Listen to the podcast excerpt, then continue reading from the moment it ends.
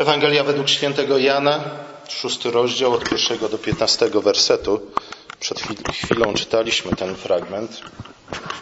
Bardzo znany fragment. Nie wiem, czy zwróciliście uwagę na to, iż oprócz zmartwychwstania Jezusa, właśnie nakarmienie pięciu tysięcy jest jedynym cudem, czy też cudownym znakiem, jak nazywa je ewangelista Jan, znajdującym, czy też opisanym we wszystkich czterech Ewangeliach.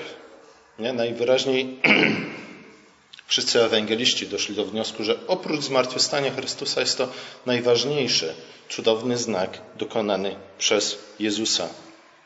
Pokrótce może omówię, co się wydarzyło w tym znaku, a przede wszystkim y, wyjaśnię to, dlaczego lud po rozmnożeniu chleba przez Jezusa doszedł do wniosku, że Jezus jest prorokiem i chciał obwołać go królem. Lud doszedł do takiego wniosku ze względu na to, że, tak jak czytaliśmy wcześniej, Mojżesz był tym wielkim prorokiem, na wzór którego Pan Bóg obiecał dać jeszcze większego proroka. I Mojżesz był oczywiście tym, przez którego Bóg dał cudowny chleb, nakarmił swój lud na pustyni. Jest jednak jeszcze jeden prorok, który dokonał cudu podobnego bardzo do tego, którego dokonał Jezus. Chodzi mianowicie o, o Elizeusza, który dwudziestoma chlebami nakarmił sto osób. Jak tak szybko po, przeliczymy to w głowie, to nie wydaje nam się nic cudownego w tym, nie? ale pamiętajmy o tym, że to nie były takie wielkie, porządne, półtora kilowe bochny chleba, e, ale chlebki wielkości raczej pity, nie? Coś takiego, płaskie. Te dwie historie są do siebie podobne nie tylko ze względu na cudowne rozmnożenie chleba, ale także ze względu na to, że w obu przypadkach czytamy o tym, że były to chleby jęczmienne. Dlaczego jęczmienne? O tym za jakieś 15 lat Wam powiem. Jak omówimy wszystkie inne, ważniejsze kwestie związane z, tym, z tą historią, pojawia się w jednym i w drugim przypadku pytanie, e, w jaki sposób tak znikoma ilość, tak nieadekwatna ilość pożywienia do liczby osób może posłużyć do ich nakarmienia. W obu przypadkach pojawia się chłopiec, czy też sługa. W obu przypadkach e, po rozmnożeniu chleba e, wiele resztek zostaje zebranych. Także Jezus jest najwyraźniej wielkim prorokiem, podobnym do Elizeusza, a nawet większym niż Elizeusz, ze względu na to, że o ile Elizeusz przy pomocy dwudziestu chlebów nakarmił sto osób, o tyle Jezus przy pomocy pięciu chlebów nakarmił pięć tysięcy osób. Oczywiście w jednym i drugim przypadku mamy do czynienia z oczywistym cudem, ponieważ ani pięć chlebów nie wystarczyłoby na pięć tysięcy osób, ani dwadzieścia chlebów, chlebków na nakarmienie stu osób. Przede wszystkim jednak, tak jak już mówiłem, e, całe okoliczności nakarmienia pięciu tysięcy skierują naszą uwagę na Mojżesza. Po pierwsze, Jan zwraca uwagę na to, iż był to okres Paschy. Pascha, a więc święta, kiedy Żydzi świętowali wyjście z Egiptu, wyjście z domu niewoli. Jezus przez morze udaje się na jego wschodni brzeg. Później dalej w szóstym rozdziale czytamy o chodzeniu Jezusa po wodzie. A więc Jezus jest tym, który nie tylko, że sam, ale także swój lud jest w stanie bezpiecznie przeprowadzić przez wody. Tak jak Mojżesz to uczynił, gdy wyprowadzał Izrael z Egiptu. Wcześniej oczywiście czytamy o, o innych cudach Jezusa, podobnie tak jak Mojżesz dokonał cudów w Egipcie przed wyprowadzeniem go Hebrajczyków z domu niewoli. W jednym i w drugim przypadku czytamy o tym, iż wielkie tłumy podążały, zarówno za Mojżeszem, jak i za Jezusem. Na wschodnim brzegu Jezus wstępuje na górę, tak jak Mojżesz wstąpił na górę po tym, jak przeszedł wraz ze swoim ludem przez Morze Czerwone. W jednym i w drugim przypadku, zarówno nakarmienia pięciu tysięcy, jak i kolejnych narzekań Hebrajczyków na brak pożywienia i na to, że w Egipcie co prawda byli niewolnikami, ale mogli jeść czosnek ze słoniną, jak prawdziwi Ukraińcy. Nie? Pojawia się w jednym i w drugim przypadku to pytanie skąd? Nie? Tutaj Jezus zadaje pytanie, skąd weźmiemy, skąd kupimy chleba, aby ten tłum się posilił. W przypadku Mojżesza to Mojżesz zadaje to pytanie Panu Bogu. Skąd wezmę chleba, czy też pożywienia, aby nakarmić ten wielki tłum? Tu jednak to porównanie, ta paralela między Mojżeszem a Chrystusem trochę się załamuje, ponieważ widzimy, że o ile Mojżesz sam z siebie nie był w stanie dać wystarczająco dużo pożywienia ludowi, o tyle Jezus jest tym, który potrafi to dokonać. Jezus jest więc tym o wiele większym prorokiem od Mojżesza, obiecanym przez Boga. Skąd jednak przeskok od proroka do króla? No oczywiście ze względu na to, iż jak czytamy w tym szóstym rozdziale Ewangelii Jana, Jezus posadził tłum na trawie. W innych opisach tego, tego cudu czytamy o tym już w miejscu, gdzie byli, było mnóstwo zielonej trawy. I inni ewangeliści, Mateusz, jeśli dobrze pamiętam, właśnie koncentruje się na tym elemencie. Nie? Iż tam, gdzie Jezus nakarmił pięć tysięcy osób, było mnóstwo zielonej trawy. A zatem Jezus jest tym dobrym pasterzem, który wyprowadza swoje owce na zielone niwy, jest tym nowym, wielkim Dawidem, który karmi swój lud i daje mu odpoczynek. Tłum to wszystko pochwycił, przynajmniej do jakiegoś stopnia, ze względu na to, iż, jak czytamy pod koniec tego fragmentu, chciał siłą, gwałtem, jak mówią niektóre tłumaczenia, pochwycić Jezusa i uczynić go królem. Jezus oczywiście ucieka przed tłumem ze względu na to, iż nie chce zostać królem, ani w tym momencie, ani w ten sposób. Nie chce być królem podobnym do Saula, który koniec końców stał się zakładnikiem ludu. I nie chodzi tylko i wyłącznie o jakieś osobiste ambicje Jezusa, ale chodzi o to, że my, jako Boży lud, musimy mieć właściwe zrozumienie tego, jakim królem jest Chrystus. To On panuje nad nami. To do Niego musimy przyjść, aby pożywić się chlebem, winem. To On jest naszym Panem. Przez Niego żyjemy, On nas stworzył, dzięki Niemu istniejemy. Nie? To do Niego mamy przychodzić i zwracać się z prośbą o nasz codzienny chleb. On nie jest królem na wzór Saula, którym możemy dyrygować. Tak, on odpowiada na nasze modlitwy, on zaspokaja wszystkie nasze potrzeby, nie? ale jest królem, który bardzo dobrze rozumie różnicę między naszymi pragnieniami, naszymi chęciami, naszymi osobistymi ambicjami, a tym, czego rzeczywiście potrzebujemy. Nie? On bardzo dobrze to ro rozumie, dlatego nie jest przywódcą populistycznym. Nie? I dlatego też pod koniec tego szóstego rozdziału czytamy o tym, iż niemal wszyscy, niemal cały tłum, który szedł za Jezusem, który nakarmił się chlebem, który dostarczył mi Jezus, odstąpił od Jezusa. Jezusowi nie chodziło przede wszystkim o popularność, nie chodziło o to, żeby zgromadzić jak największą ilość swoich fanów, zwolenników, ale przyszedł to, to, po to, aby dać nam prawdziwy chleb z nieba. Nie? I o to chodzi w naszym dochodzeniu do, do dojrzałości, żebyśmy przychodząc do Chrystusa uczyli się między innymi rozróżniania między tym, co chcemy, czego pragniemy, a co jest naszą autentyczną potrzebą. Już wcześniej Jezus mówił o tym, że to On jest źródłem wody żywej. Ten wątek rozpoczął się przy spotkaniu z Samarytanką, ale w zasadzie już wcześniej, kiedy przemienił wodę w wino.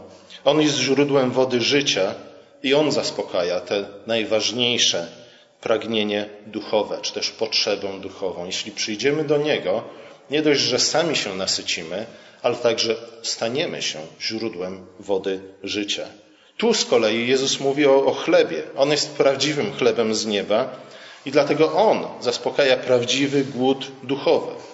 Jeśli my przyjdziemy do Niego, najemy się tego chleba, który On nam daje, w zasadzie jak później Jezus tłumaczył w szóstym rozdziale, którym jest On sam, jeśli będziemy jeść Jego ciało, pić Jego krew i nie zgorszymy się tym, tak jak tłum który bardzo szybko odstąpił do Jezusa, sami będziemy tymi, którzy posiądą chleb, a może raczej sami staniemy się dla innych ludzi chlebem życia i będziemy w stanie nakarmić głodny świat.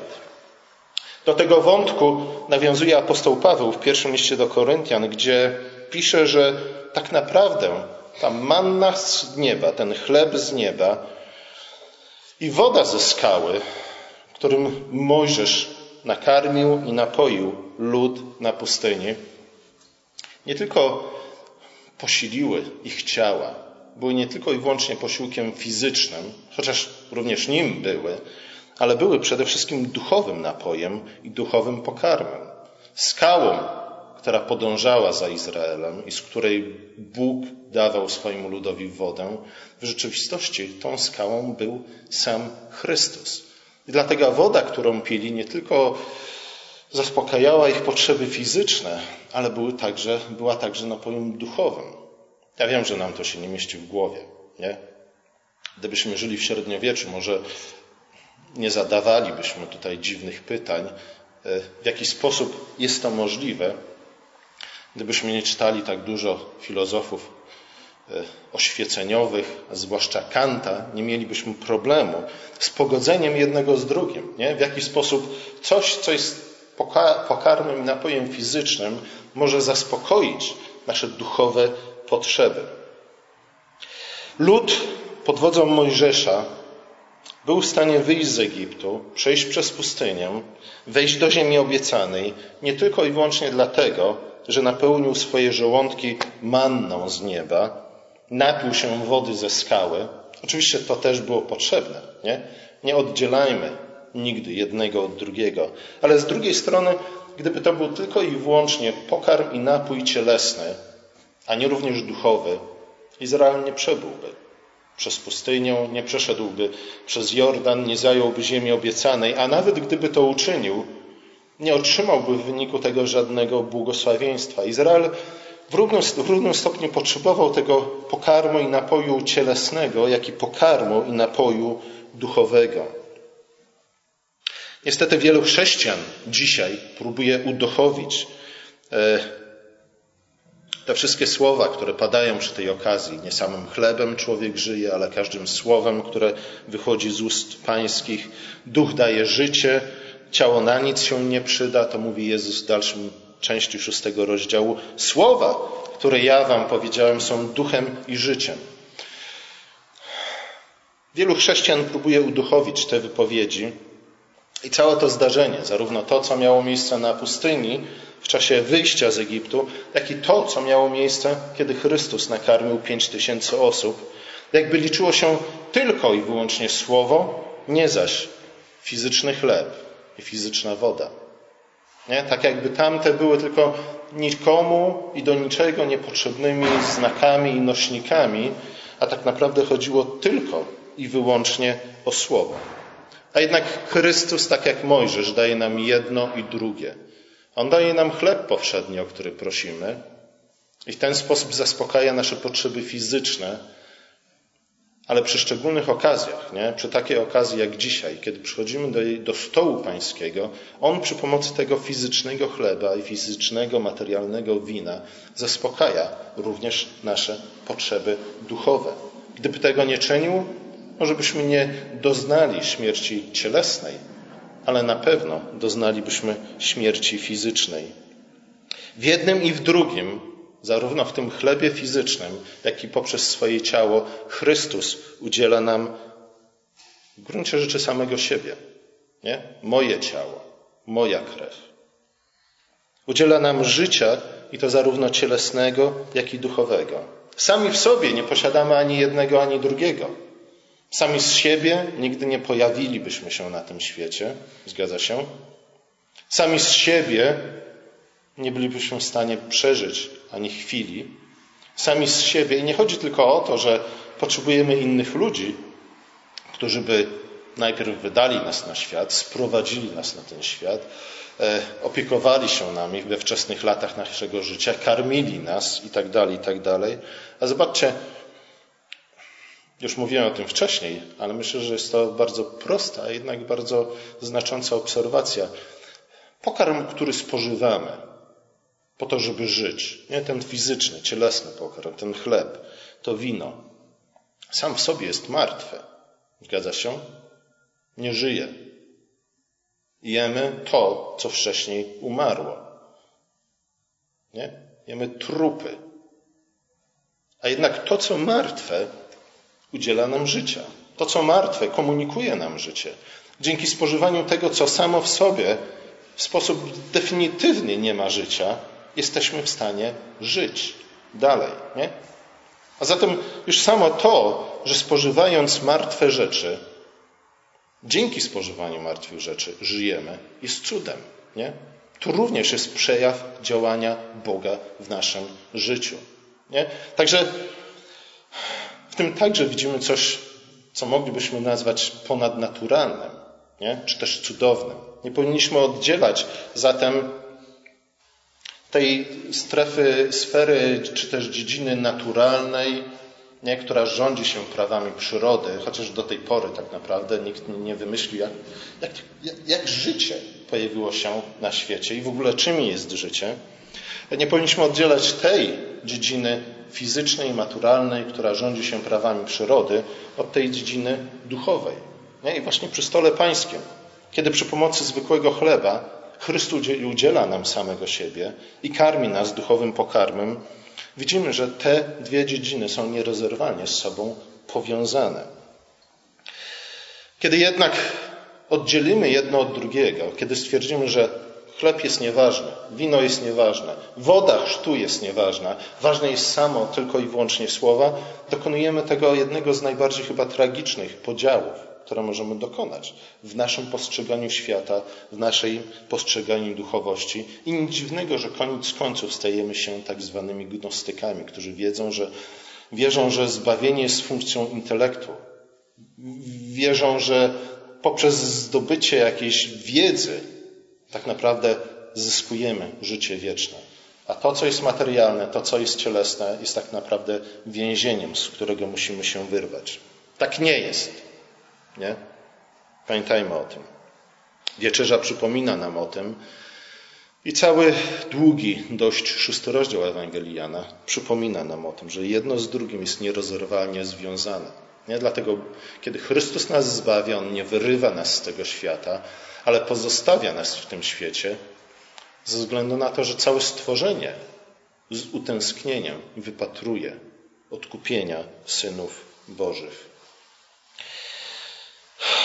Jedno i drugie mamy przyjmować z dziękczynieniem. Zarówno ten pokarm fizyczny, jak i duchowy, który raz w niedzielę otrzymujemy pod tą samą postacią. To czyni Jezus. Nie? W każdym opisie nakarmienia, rozmnożenia chleba, nakarmienia pięciu tysięcy, e, autorowie Ewangelii zwracają uwagę na to, iż Chrystus, kiedy wziął ten, te pięć chlebów, te dwie ryby, pierwsza rzecz, jaką zrobił, to podziękował. Nie? Po grecku Eucharisteo. Dlatego wieczerzę pańską nazywamy Eucharystią, ze względu na to, że jej nieodzownym elementem jest dziękczynienie. Gdybyśmy zrobili dokładnie to, co robimy każdej niedzieli, spożywając chleb i wino, ciało i krew, nie? a opuścili ten element dziękczynienia, to już nie byłaby Eucharystia, to już nie byłaby komunia, to już nie byłaby wieczerza pańska, to byłoby, byłoby kompletnym zaprzeczeniem. Nie? Moglibyśmy wtedy nazwać to prawdziwą, rzeczywistą, satanistyczną mszą. Nie? Gdybyśmy opuścili ten jeden element, którym jest dziękczynienie. W ten sposób postępują poganie. Generalnie rzecz biorąc, to jest podstawowa różnica między poganami, a tymi, którzy prawdziwie wierzą w Boga. Nie? Na co dzień robimy praktycznie dokładnie to samo. Z tą jedną różnicą. Chrześcijanie dziękują Bogu. Nie? Rano i wieczorem. Dziękujemy Bogu za każdy posiłek. Cokolwiek Pan Bóg, do, do czegokolwiek Pan Bóg nas powołuje, do każdej pracy, jakiej, do jakiej nas powołuje, każdą tę pracę wykonujemy z, z dziękczynieniem. Nie? I tu widzimy, jak ten wątek wieczerzy pańskiej, rozmnożenie chleba wiąże się z tym, co mówiliśmy o królowaniu Chrystusa. Jeśli my przychodzimy do Chrystusa i pierwszymi naszymi słowami skierowanymi do Chrystusa są słowa dziękczynienia, to oznacza, że nie traktujemy tak, jak Izrael traktował króla Saula. On nie jest królem, który ma spełniać nasze zachcianki, on nie jest chłopcem na posyłki. Nie, nie możemy traktować Boga i religii w sposób magiczny, jakbyśmy mogli przy pomocy takiego czy innego hokus pokus i abracadabra zmanipulować Pana Boga, ale kiedy przychodzimy do Niego z dziękczynieniem, to znaczy, że składamy Mu hołd, nie? podporządkujemy się Mu, rozpoznajemy w Nim jedyne nasze źródło życia i to zarówno fizycznego, jak i duchowego. Warto odnotować tutaj, wiele można by na ten temat mówić.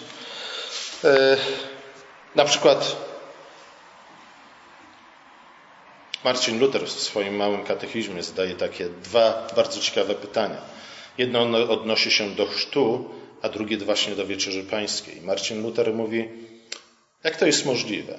Jak to się dzieje, że gdzieś mam to zapisane.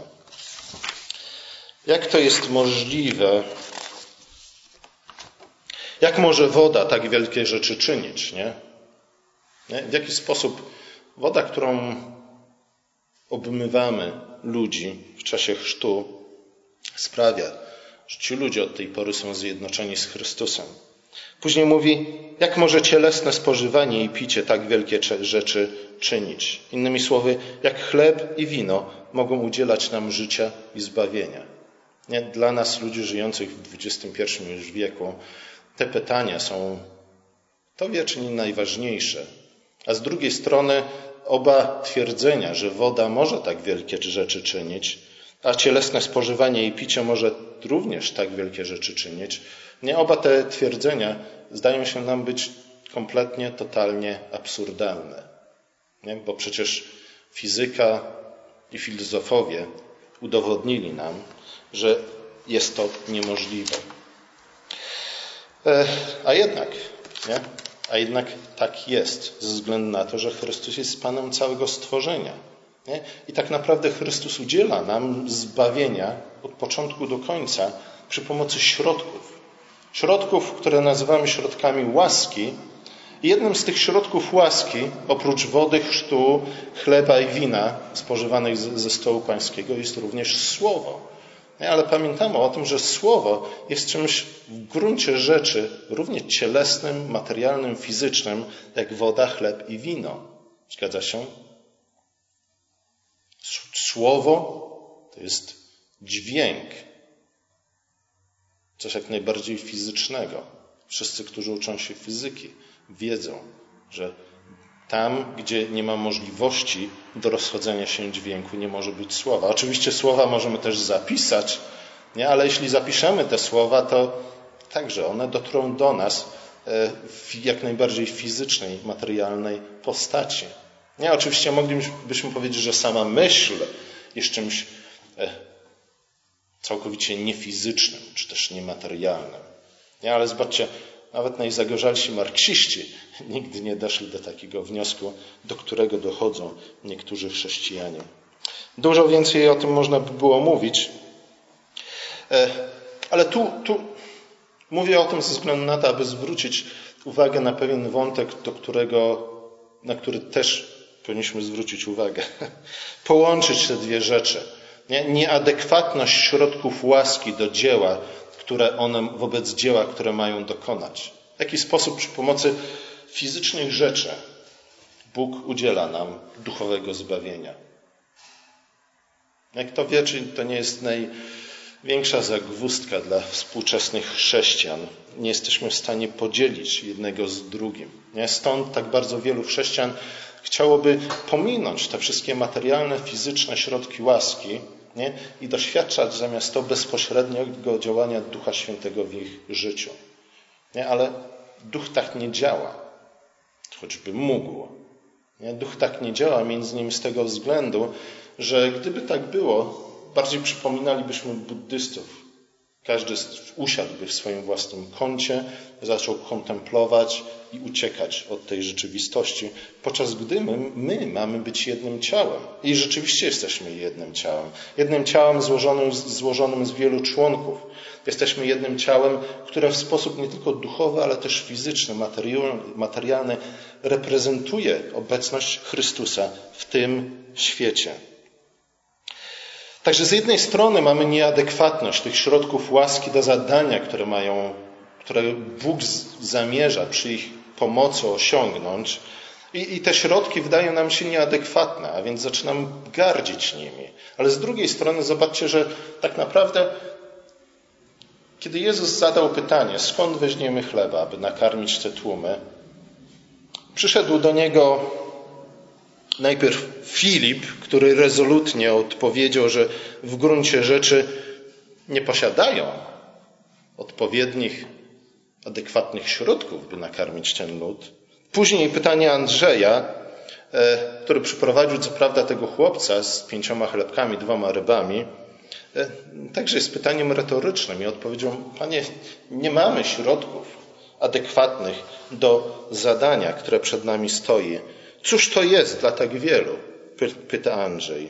Zatem to pytanie Jezusa, skąd kupimy chleba, aby mieli co jeść, ma przede wszystkim uświadomić apostołom dwie rzeczy.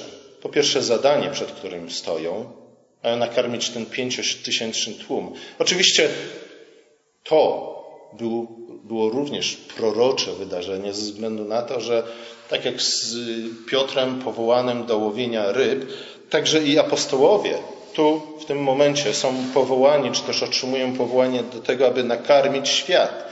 Nakarmić świat prawdziwym chlebem z nieba, nakarmić świat Słowem Bożym, nakarmić świat Chry Chrystusem. Nie?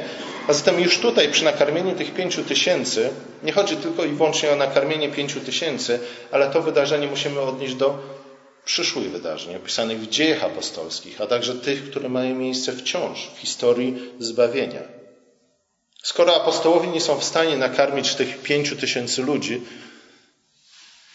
skoro środki, które posiadają, są całkowicie nieodpowiednie, nieadekwatne do zadania, przed, który, przed którym stawia ich Chrystus, to tym bardziej apostołowie, a także my jako Kościół, jesteśmy nieadekwatni do wywiązania się z tak wielkiego zadania, które nam pozostawił Chrystus w wielkim posłannictwie. Jak mamy nakarmić cały świat? Skąd weźmiemy ten chleb? Wystarczająco dużo tego chleba. A zatem uczniowie przede wszystkim mają sobie w tym momencie, a razem z uczniami my, uświadomić swoją nędzę, swoją nieadekwatność wobec tak wielkiego wyzwania. Sami z siebie nie jesteśmy w stanie nakarmić świata. Sami z siebie uczniowie nie byli w stanie nakarmić pięciu tysięcy ludzi. Ta nieadekwatność pojawia się tutaj jako jeden z głównych wątków. Nie? Dlatego odniosłem to do środków łaski, nie? które też wydają nam się nieadekwatne i rzeczywiście same w sobie są jak najbardziej nieadekwatne do zadania, które Pan Bóg im powierza. W gruncie rzeczy można powiedzieć, że ta nieadekwatność jest o wiele, czy też rozpoznanie własnej nieadekwatności, niewspółmierności, nieodpowiedniości jest najlepszą, nie? w zasadzie konieczną reakcją na słowa Jezusa. Podczas gdy nam się wydaje, że prawdziwa pobożność polega na tym, że jeśli Chrystus powoła nas do jakiegoś zadania, udajemy, powinniśmy udawać chojraków, gierojów i mówić spoko, nie ma sprawy, dla chcącego nic trudnego. Jeśli z takim nastawieniem podejdziemy do zadania jakiegokolwiek, które Pan Bóg nam daje, czy to nakarmienie świata chlebem życia, nie? Czy to uczynienie narodów wszystkich uczniami Chrystusa, czy choćby takie proste rzeczy, jak bycie ojcem, matką, mężem, żoną, nie? Pierwsza rzecz, jaką powinniśmy rozpoznać w obliczu tych wszystkich powołań, to to, że w gruncie rzeczy nie nadajemy się do żadnego z nich. Jesteśmy jak najbardziej nieadekwatni sami w sobie. I właśnie dlatego musimy najpierw przyjść do Chrystusa. Abyśmy stali się źródłem wody żywej, musimy najpierw przyjść do Chrystusa i wziąć od Niego tę wodę żywą. Żebyśmy mogli nakarmić głodujący świat, musimy najpierw przyjść do Chrystusa, a dokładnie do stołu Pańskiego i spożywać ten chleb i to wino ze stołu Pańskiego. Żebyśmy mieli co, coś mądrego do powiedzenia temu światu, oczywiście najpierw musimy przyjść do Chrystusa i wsłuchać się w Jego słowa czy też przyjść do tego Bożego Słowa.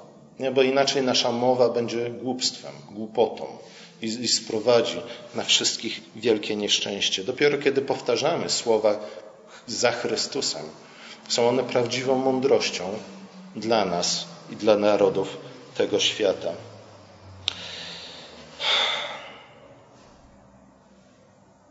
Z jednej strony to prawda, że Pan Bóg zbawia świat przy pomocy środków łaski administrowanych przez ludzi, nie?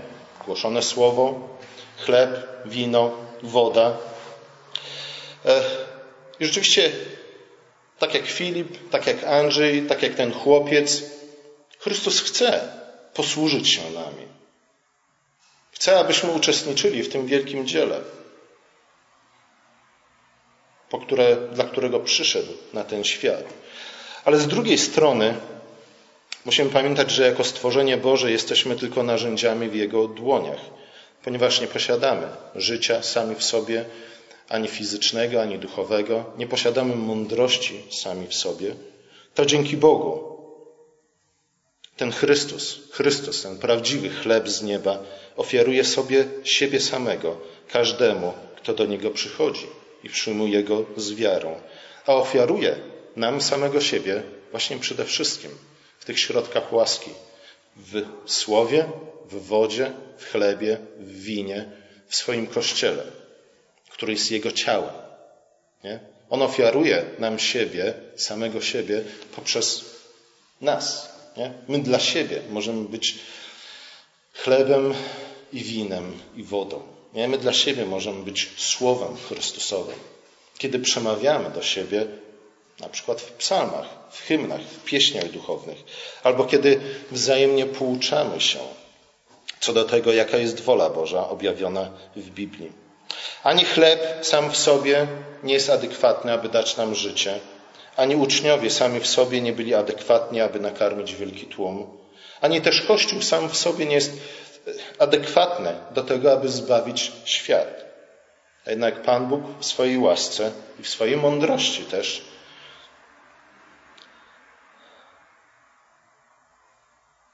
A jednak Bóg w swojej łasce i dzięki swojej mocy, nie, którą związał ze środkami łaski, e, to co samo w sobie jest nieadekwatne, czyni skutecznym narzędziem w swoim dłoni.